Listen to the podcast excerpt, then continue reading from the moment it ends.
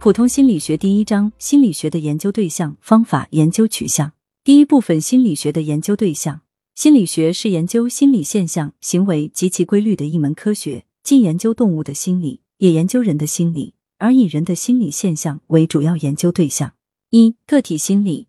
个体心理是指个人所具有的心理现象，可分为认知、动机和情绪能力和人格三个方面，是心理学的主要研究对象。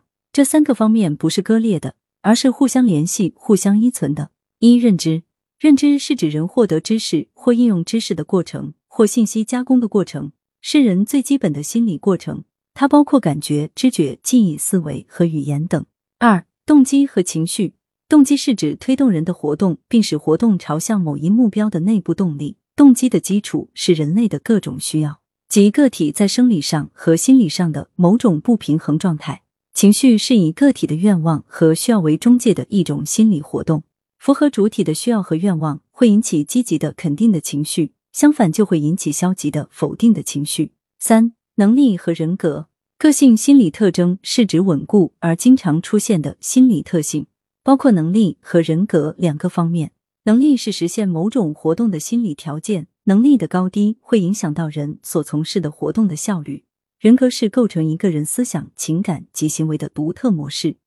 这个独特模式包括了一个人区别于他人的稳定而统一的典型心理品质。二、个体心理现象与行为。行为只有机体的反应系统，它由一系列反应动作和活动构成。引起行为的内外因素较刺激，常常通过心理的中介而起作用。心理与行为不同，但又有联系。心理支配行为，又通过行为表现出来。三。个体意识与无意识，人的意识是由人的认知、情绪、欲望等构成的一种丰富而稳定的内在世界，是人们能动的认识世界和改造世界的内部资源。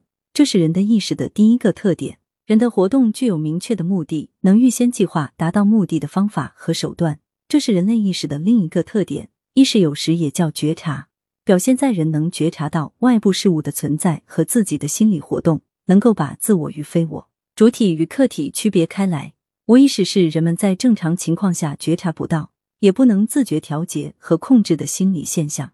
四、个体心理与社会心理。社会心理是在某种社会的共同生活条件和环境中产生的，是该社会内个体心理特征的典型表现。